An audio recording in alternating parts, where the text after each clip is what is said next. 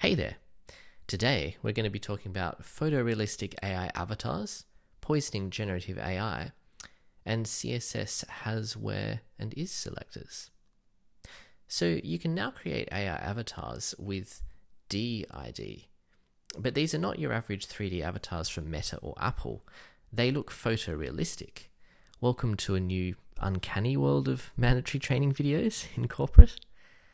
Uh, the site is d-id.com and you can just type in a script uh, and you'll get an AI avatar that mimes that script essentially, uh, photorealistic. AI researchers have come up with a novel approach for content creators to battle unwanted image scraping when training AI models. Authors can add invisible changes to the pixels in their images that then poison the AI model so that dogs become cats, cars become cows, etc. From the paper, data poisoning attacks manipulate training data to introduce unexpected behaviors into machine learning models at training time. For text to image generative models with massive training data sets, current understanding of poisoning attacks suggests that a successful attack would require injecting millions of poison samples into their training pipeline. In this paper, we show that poisoning attacks can be successful on generative models. We observe that training data per concept can be quite limited in these models, making them vulnerable to prompt specific poisoning attacks which target a model's ability to respond to individual prompts. We introduce Nightshade, an optimized prompt specific poisoning attack where poison samples look visually identical to benign images with matching text prompts.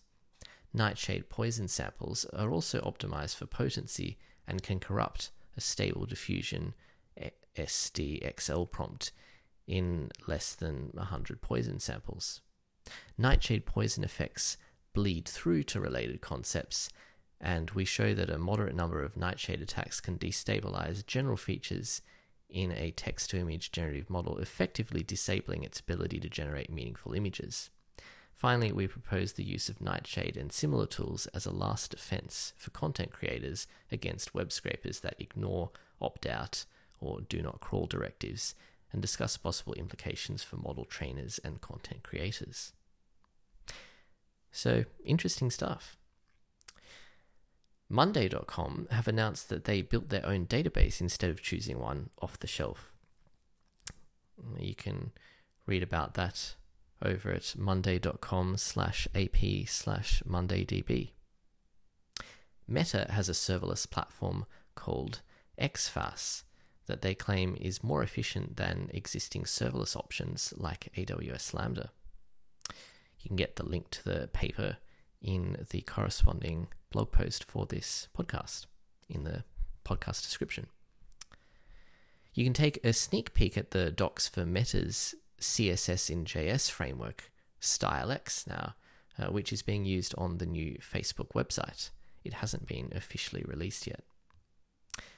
And laser beams have been deflected off nothing but air for the first time, while maintaining the beam's strength and integrity. There's a great write up on the WebKit blog of some of the things that the new CSS selector has unlocks. My favorite is an example of being able to change the layout for card components that have images. So you can write something like article colon has brackets image and you know specify grid column span 2 grid row span 2 and uh, whereas default um, cards in that grid might just be one uh, grid column and grid row. And so then, yeah, if the card doesn't have an image, it's smaller, and then the cards that actually do have images uh, occupy more space in the layout. So some really interesting creative things that we can do now that we have this ability natively. The where and is CSS selectors were introduced in 2021, but I just discovered them. They're supported in all major browsers and provide some interesting ways of combining selectors for readability, but also for controlling specificity. So, when writing CSS, you can sometimes end up with long selector lists to target multiple elements with the same style rules. For example, if you wanted to color adjust any B tags found inside a heading element, you could write h1, then um, greater than b, um, h2 greater than b, etc., etc. Uh, or you could write instead the is selector and improve legibility.